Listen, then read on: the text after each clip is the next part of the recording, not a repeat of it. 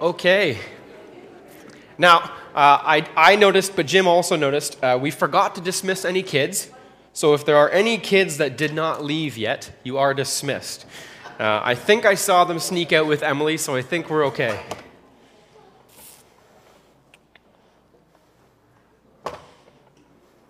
Oops.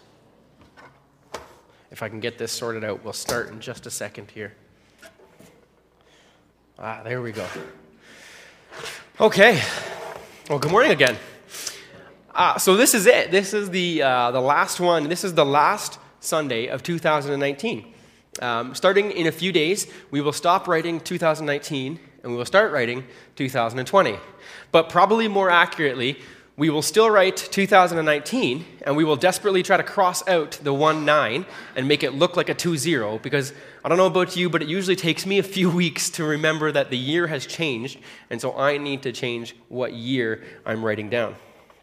Uh, as it's the end of the year, I'm sure many of us have started or already have made our New Year's resolutions. Has anyone started uh, some New Year's resolutions? Anyone started like they know what they're going to do for their New Year's resolutions? I'm the only one who made, okay, good, Gail. Gail and I are the only ones with New Year's resolutions.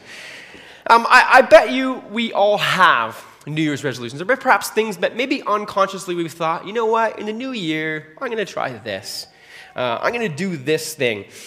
And I was curious, since many of us probably at some point in our life have done New Year's resolutions, I wanted to find out what the most popular New Year's resolutions were.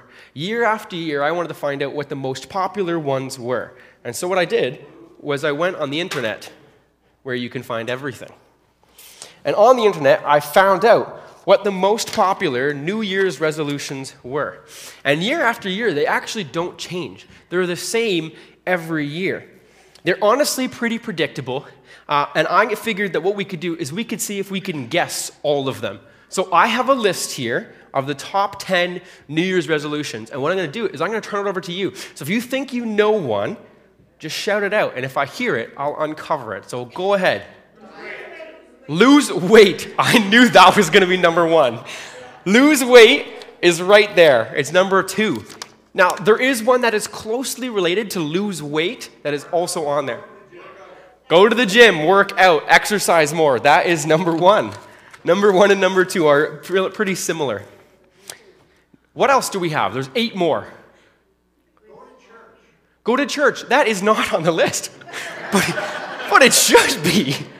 I think I heard one over here. Someone yelled it. Qu- quit smoking. Quit smoking. I believe that is, nope. I don't want anyone to see here. There it is, number seven. Quit smoking. That's on there every single year. What else do we have? Spend time with family. More time with family and friends is number eight. More time. Eat healthier is not. That is not on the list, unfortunately. Sa- save money. Sa- save money is on there. I think it's number six. Yep. They say save more money, but also spend less money. And then I heard one here. What did you say there, Don? Slow down. So, this idea of live life properly or live life to the fullest, really enjoy your life. That's on there as number five. So, we've got four more there. Four more. Learn a new skill or hobby. That is also on there. That's number four. A new skill or a new hobby this year. Get out of debt. That's under save money, so that's under there. Yeah. Travel more. Travel more is on there. Travel more is on there. So we have two left. No, there's no prize. we can get you one though, Jane, if you want. Just for playing, Jane can get a prize. Two more. Two. Quit smoking. We already got on there. We did. It's on there. Two more. Two. Two. Well, that's on there kind of twice under exercise, go to the gym, lose weight. One has to do perhaps with um, education or books or read more. Yeah, read more is on there. Everyone says they're going to read more. Last year, I wrote a list of uh, all the books I was going to read in 2019, uh, and I read two books on the list. I read like 50 that were not on the list, but uh, my list, I'm just going to cross out the 1 9 and put a 2 0 on it. Keep it the same. So we've got one more. One more. And this one was honestly one I didn't think of and couldn't think of. No, no, good one. No, that's a good one. Give up drinking, not on there. I was shocked that wasn't on there. This one is get organized. Get organized was on there. And I didn't think that was going to be on there, but get organized takes the number three spot. These are the top 10 New Year's resolutions every year, they don't change.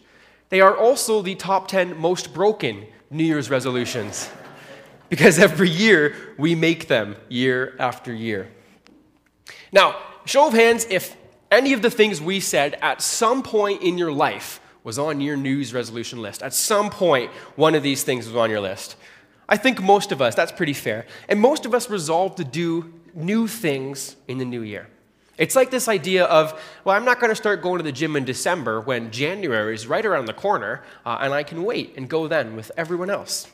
It's this idea that at the end of the year, it's almost like a process of self reflection. We look back at ourselves and our life, perhaps our year and how things turned out, and we go, hmm, you know what, maybe next time I'll try something different. You know, next time we revolve around the sun, I want it to look a little bit different for me. It's a common thing that I think many of us do. And if we don't write it out, we probably do it uh, subconsciously. We probably do it inside of our heads and just think, you know what, starting the new year, I'm going to read a book every month. Or starting the new year, I'm going to, I'm going to journal. Or I'm going to write in my diary more often. Would it surprise you to know that in Scripture, Paul has something very applicable to say about this concept of New Year's resolutions? We're going to look at Paul's letter to the Philippians. We're going to look at chapter 3, verses 13 to chapter 4, verse 1. Now, to be fair, he's not exactly talking about New Year's resolutions here, but nonetheless, it's really, really applicable. And so it says, Beloved, I do not consider that I have made it my own, but this one thing I do forgetting what lies behind and straining forward to what lies ahead. I press on towards the goal for the prize of the heavenly call of God in Jesus Christ. Let those of us, us then who are mature be of the same mind. And if you think differently about anything, this too God will, re- will re- reveal wow, to you. Only let us hold fast to what we have attained. Brothers and sisters, join in imitating me and observe those who live according to the example you have in us. For many live as enemies of the cross of Christ. I have often told you of them, and now I tell you, even with tears. Their end is destruction, their God is their belly, and their glory is their shame. Their minds are set on earthly things, but our citizenship is in heaven.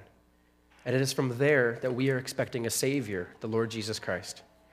He will transform the body of our humiliation, that it may, be, it may be conformed to the body of his glory, by the power that also enables him to make all things subject to himself. Therefore, my brothers and sisters, whom I love and I long for, my joy and my crown, stand firm in the Lord in this way, my beloved. From a reading of that, there are three principles I want to look at. There's three things that I kind of want to pull out and point out that we can apply to our New Year's outlook um, or our way of entering into 2020. Or perhaps I can say we can use these three resolutions to have 2020 vision. Come on, that was pretty good. I wrote that down last night and I chuckled about it. But yes, I'm going to add that in there. Uh, I can't resist, and I put a few more 2020 jokes in there, so be prepared. The first thing we see in this section of Scripture is where Paul says, forgetting what lies behind. It's verse 13. He says, I forget what lies behind. Now, this might seem simple, but it actually means there's two areas that we forget what lies behind. There are two areas of our life, or perhaps of our year, that we need to forget what lays behind. First, it means we forget the bad. But second, it means we forget the good. And I'm going to explain that. So, the bad, we leave behind the bad things that happened this year. This year, we leave behind our failures. We leave behind the times we messed up. We leave behind the mistakes we've made, the errors we've made. We leave behind those things and we forget those things. We also leave behind the hurts that came in 2019 or the pain that came in 2019. As a church, we had a lot of hurts come about in 2019. We were not immune to hurt and pain. But in 2019 is where those things will stay. That's where they belong. As individuals, I'm sure we experienced pain this year. I'm sure many of us experienced hurt or loss. And again, we leave that in 2019. We forget all of those things, those labels, those things that try to tell us how we should be. We leave it all in 2019. We don't bring that garbage into the new year with us. We don't bring that garbage into 2020. We leave it here in the past where it belongs. We leave the hurts here, the pain here, all the bad, and we choose not to hold on to that and not to carry it with us into the new year. We leave our disappointments here. I'm sure there are things that we were waiting and wishing and hoping for in 2019. Perhaps it was a promotion, perhaps it was a job change, perhaps it was a move or a new life change, perhaps a school honor you were looking for, perhaps a new family joy, perhaps a marriage, or even just a girlfriend or a boyfriend. We leave our disappointments here. We also leave behind our stupid decisions. I'm sure we've all made some dumb decisions this year. Perhaps I made a lot more than the rest of you, but we leave behind our stupid decisions and we forget those in 2019. So we can leave it all here. We can choose not to bring that stuff into the new year with us. I'm sure we all experienced bad things this year. And so we choose to leave it here. We choose to forget it and move into the new year. But along with the bad we leave in 2019, we also leave behind the good. We also leave behind the blessings or the achievements. Now, I'm not saying we forget those and pretend they didn't happen, but I am saying we leave them in 2019 and forget them there. I'm going to explain what that means. What it means is, I'm sure we all had amazing things happen in our personal lives this year. I'm sure all of us in a year had at least one thing that we counted as a blessing or an achievement or something that we were joyful that happened. I can think of a few in my own life, and one of them is sitting in the front row with a ring on her finger now. We had some amazing moments in our church this year. As a church body, as a family, we had some amazing things happen. We had some amazing people visit. We had Compassion come with us, and we sponsored 40 kids. We had Teen Challenge come. We had the Kiwanis Boys Choir come and share. We had some amazing people come and visit. And we also had some amazing events. We had the Easter egg hunt that, despite terrible weather, we still had over 100 people show up. We had the fall festival where 250 people came to our church parking lot. We had things like the VBS group that happen every year and is always a joy. We also saw other blessings. Our podcast is listened to around the world. In fact, actually, I should say hello to Daniel Aim, who is right now in Ghana and listens every single week to our podcast. So, hello, Daniel. Our podcast is an exciting thing. We have many exciting things happen this year. We had some amazing achievements financially. We had a great year as a church together in 2019. And it was a great year. Now, I'm not saying we forget all those good things. I'm not saying we forget those blessings and pretend they didn't happen, but I am saying is that we leave them in 2019. And what I mean is that those things happened in 2019. And while they were amazing and they were wonderful and they were blessings indeed, if we simply stare longingly back at those things and say, wow, what a great time those were, we will miss all of the things happening right in front of us in 2020. If we're so busy looking back at 2019 and remembering those blessings and remembering all that joy, we're going to miss out on all the blessings that are happening in the present. We're running many of those same events this year. Many of the same events. We're going to see VBS again, and we're going to see the Easter egg hunt and the fall festival. We're going to see those events again. But we don't want to do them the exact same way. We don't want to simply imitate and copy exactly what happened last year because what's the point of doing the exact same thing year after year? That leaves no room for improvement or leaves no room to make things better. What would be the point of just doing the exact same thing, hoping for the exact same outcome? But instead, we leave what happened in 2019 there and we build on that for this year. We build on that and make improvements, try to make things bigger or better and reach more people in 2020. Those blessings, those achievements in our life as individuals and as a church are wonderful and we celebrate those things with joy. But we don't live in the past, we live in the present. Instead, we look forward to what will happen in 2020 and the blessings and achievements that God will enact here. The second thing that we can do for our New Year's resolutions is we can press on towards the goal. The end of verse 13 and verse 14 says, straining towards, or sorry, straining forward to what lies ahead, I press on towards the goal. So we've already forgotten what lay behind us. We forgot what happened already. We're going to leave it where it happened. And then we strain forward.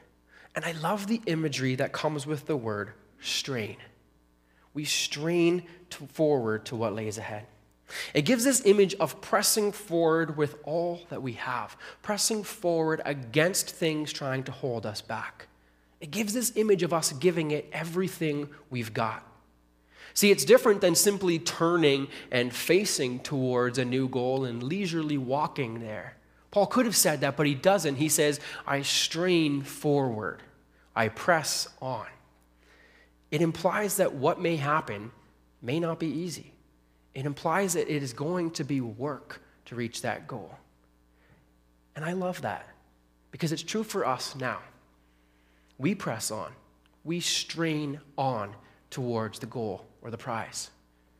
Now, see, I think some churches have a misconception around ministry. And I'm not going to say our church, but I think some churches and some people have a misconception around ministry or the word ministry and who it is that does the ministry. Churches will sometimes let their pastor go because the ministry isn't working. No new people are coming, or perhaps what they're trying isn't working, or for whatever reason. So they let their pastor go and they think, sorry, the ministry is no longer working with you. And so they hire a new pastor and they think this is the person, this is the guy or the girl that is going to be the one that changes our church. This will be the person that gets our ministry going. See, that puts a lot of weight and a lot of pressure on one person to do the work of many people. Because we're all called to be ministers. We are all called to do ministry. Each and every person here is called to be a part of the ministry that is happening. It's not just the paid staff or the people on the boards or the people on committees that are asked and called to do ministry, but we are all called to do ministry. We are all called to be ministering all the time. Imagine if we were all in a big boat, like a, like a, like a big Viking boat.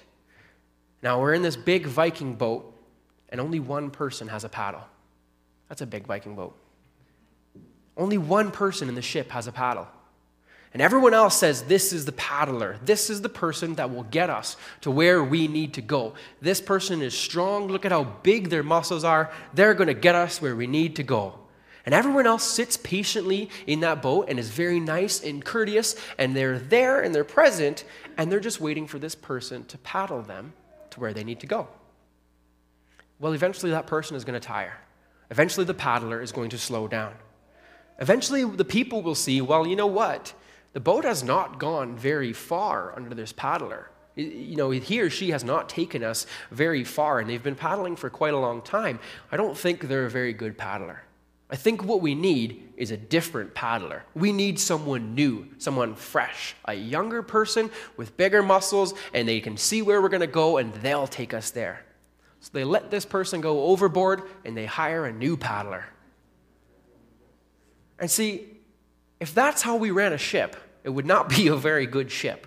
We would all get not very far if that's how we sat in a ship together. But that's how some churches operate. That's how some people see ministry. But we all have to paddle. We all have to work if we want to go somewhere. We all have to be doing ministry. God has equipped each person here in this room with a unique set of gifts and skills for you to use in ministry. He didn't leave anyone out. He didn't equip some of us and think, well, you know what, Jim doesn't really have any skills, but everyone else has skills. So, Jim, you just show up. That's not what happened. God gave everyone skills. And to each one of you, He says, use these for my ministry. And that's how we have to do it. We all have to be talking to our friends and our family about Jesus, about grace, about hope and love. We all have to be praying for them. We all have to be praying for newcomers, for visitors. We all have to be praying for people to experience Jesus. We strain to do this work together as a group, as a family, as a community.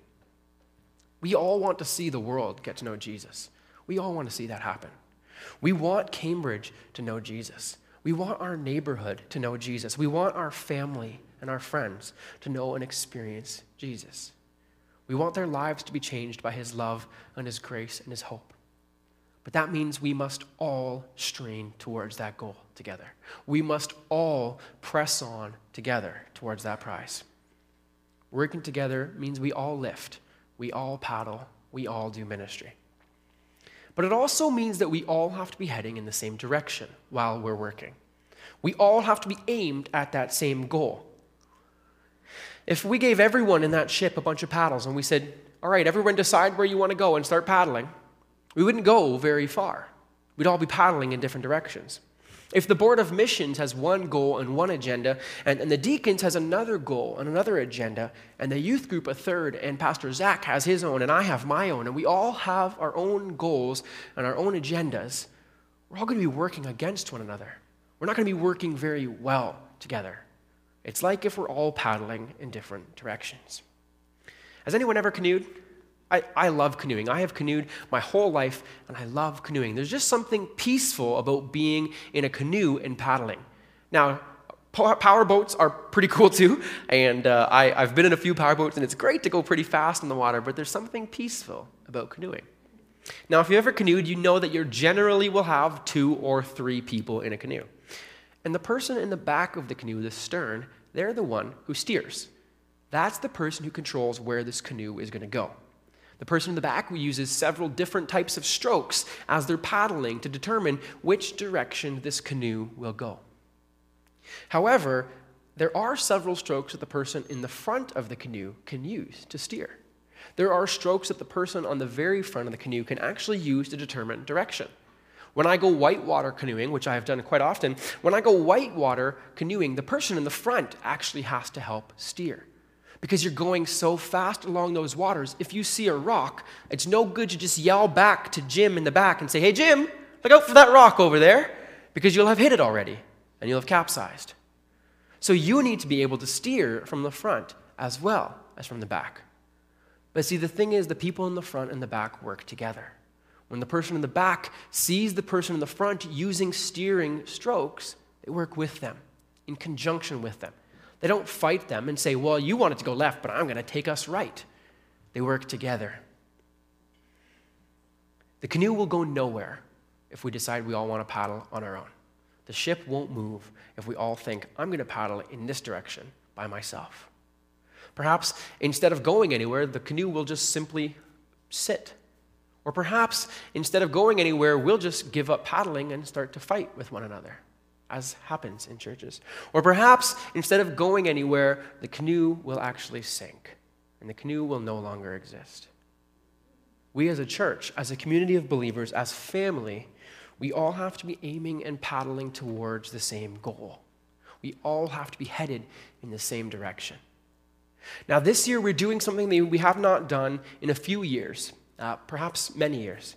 This year we have a theme for the year, a verse for the year a verse and a theme which will remind us of our goal, which will put us all on the same path, which will aim us all towards the same prize.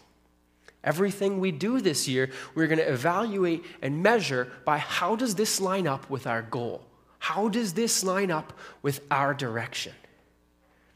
Everything we do in 2020 will be done in light of this theme. I'm going to preach on all the implications of this theme next week. But for now, I just wanted to introduce it to you. For now, I just want to introduce the theme to you so that you can pray on it. This banner is going to be hung up in our sanctuary. It's going to be hung up this year on one of the walls. On this banner, it says, We are sent as witnesses. That's our theme for the year. Our theme is We are sent as witnesses.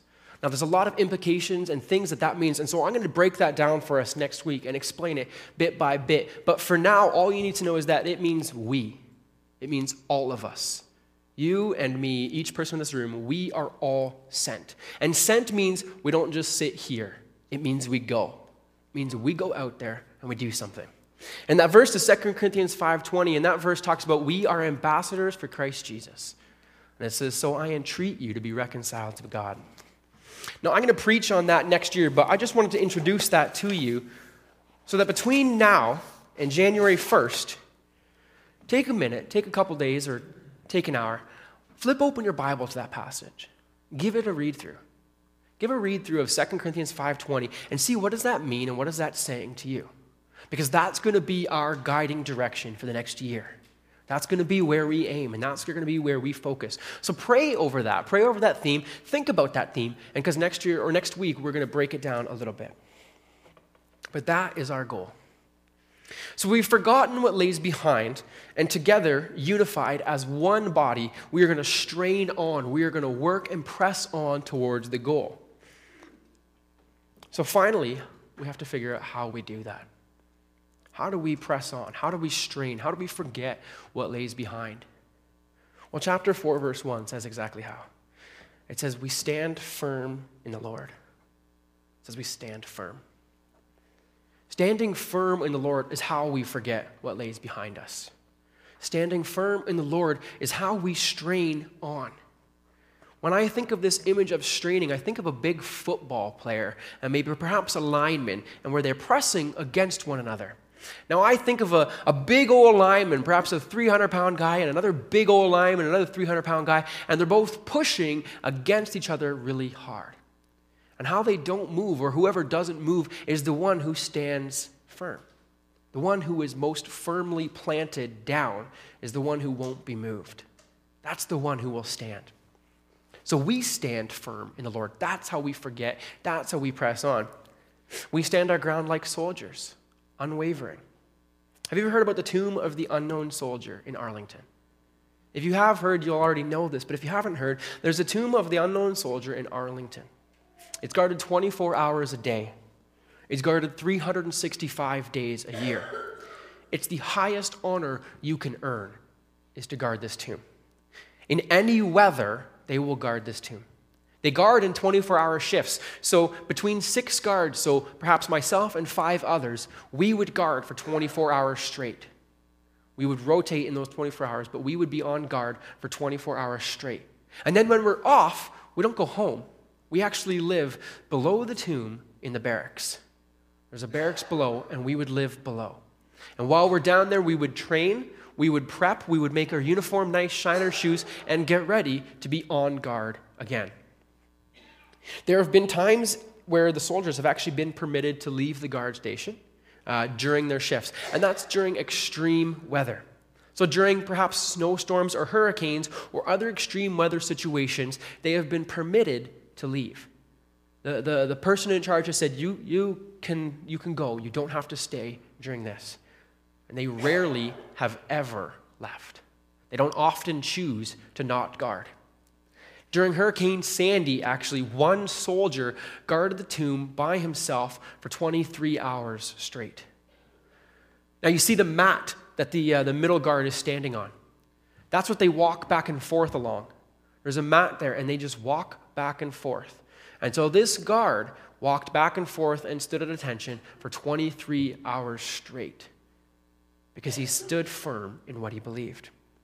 That's standing firm. That is unwavering. The reason they stand firm is because they have such a secure and strong foundation for why they believe it is important for what they do. The soldiers believe in what they do and they respect and show honor to this great tradition. It's something they feel very proud to do. Like a building, these soldiers have a strong foundation. We know that in building a house or in building a church or a home or any building, the first step is to build the foundation. And if you want the building to stand, you have to have a good foundation. If you want the building to collapse, then don't put a foundation in. Everything else in the home rests upon the foundation. If you don't have a firm foundation, your building will crumble. So if we want to stand firm in the Lord so that we can forget what lays behind and strain on to what lays ahead, we stand firm in the Lord with a strong foundation built upon a relationship with Jesus Christ. Our foundation is Jesus. Our cornerstone is Jesus. He's the first building block. Jesus is our foundation, and we strengthen that foundation by investing in that relationship with Him. We spend time with Him. We build upon that foundation by spending time in prayer. We build upon that foundation by spending time reading the Word, reading the Bible, listening to Jesus in conversation with Him, spending time together in worship. We spend time perhaps fasting or giving or serving. We're going to hear a little bit more about building our foundation in the coming weeks because January in the life of this church is going to be a month of prayer. As a community, January will be a prayer month. We're going to have several times a week where we will meet in this building to pray together. It'll be invited to anyone who would like to attend, and if it's just myself, then that's okay too. But anyone who would like to attend several times a week, we will have a prayer time. We'll have prayer lists that we give out. These prayer lists will be both things to pray for and new ways of trying to pray, new styles of prayer, new prayers to try out. We will even have new prayers in church on a Sunday. Zach is going to lead us through some different styles of prayer as part of our worship service. And last, the very last Friday of January, we're going to spend 24 hours in prayer together as a church. We're going to spend 24 hours praying. We'll have someone in this building praying for all of those 24 hours. And I'm going to give more details about what all of that looks like in the coming weeks. Uh, so next Sunday, you'll have a bit more information about it, and I'll give a bit more uh, explanation. But for now, it's enough to know that we start 2020 with prayer. We start 2020 by building on our firm foundation. If we have a strong foundation, then we will be able to stand firm. We'll be able to stay focused and not waver. Like the soldiers, the tomb of the unknown soldier, we can weather the storm and we will strain on towards our goal. So this year, 2020, let's make some resolutions together as a church. Let's revol- resolve to make this theme our goal. Let's resolve to make this church focused in the same direction. Let's resolve to forget the failures and the hurts of 2019 and leave them there. Let's resolve to strain on towards the future, to press on towards the goal, together as a community of believers, all working together at the same time towards the same goal. Let's resolve to change this city through the love of Jesus Christ. Let's resolve to do this by standing firm in the Lord, spending time in worship, giving, serving, fasting, praying, communing together. Let's have 2020 vision together. Let's resolve to change this city of Cambridge. Let's pray. Lord, we thank you for the blessings of 2019. And Lord, we also thank you for the hurts. Father, they brought us to where we needed to be. Lord, we know that your purpose, your plans are unfolding here at Avenue Road. And God, we are so excited to be a part of it. Lord, we are blessed to be a part of what you are doing here in the city of Cambridge, in this community, in this neighborhood, through the people here. Lord, thank you for the honor of being part of what you are doing, the work you are doing. And Lord, in the coming year, you know exactly what it holds. You know the blessings and the achievements, and you know the failures and the hurts. Lord, we offer this year to you. Lord, may the next year of our life be in service of you. May it all be done, everything we do, for your glory. May it all be to uplift your name and worship your name. Father, may it not be done for our glory. Lord, we thank you that we can come alongside what you will do in this neighborhood. We pray all this in your name. Amen.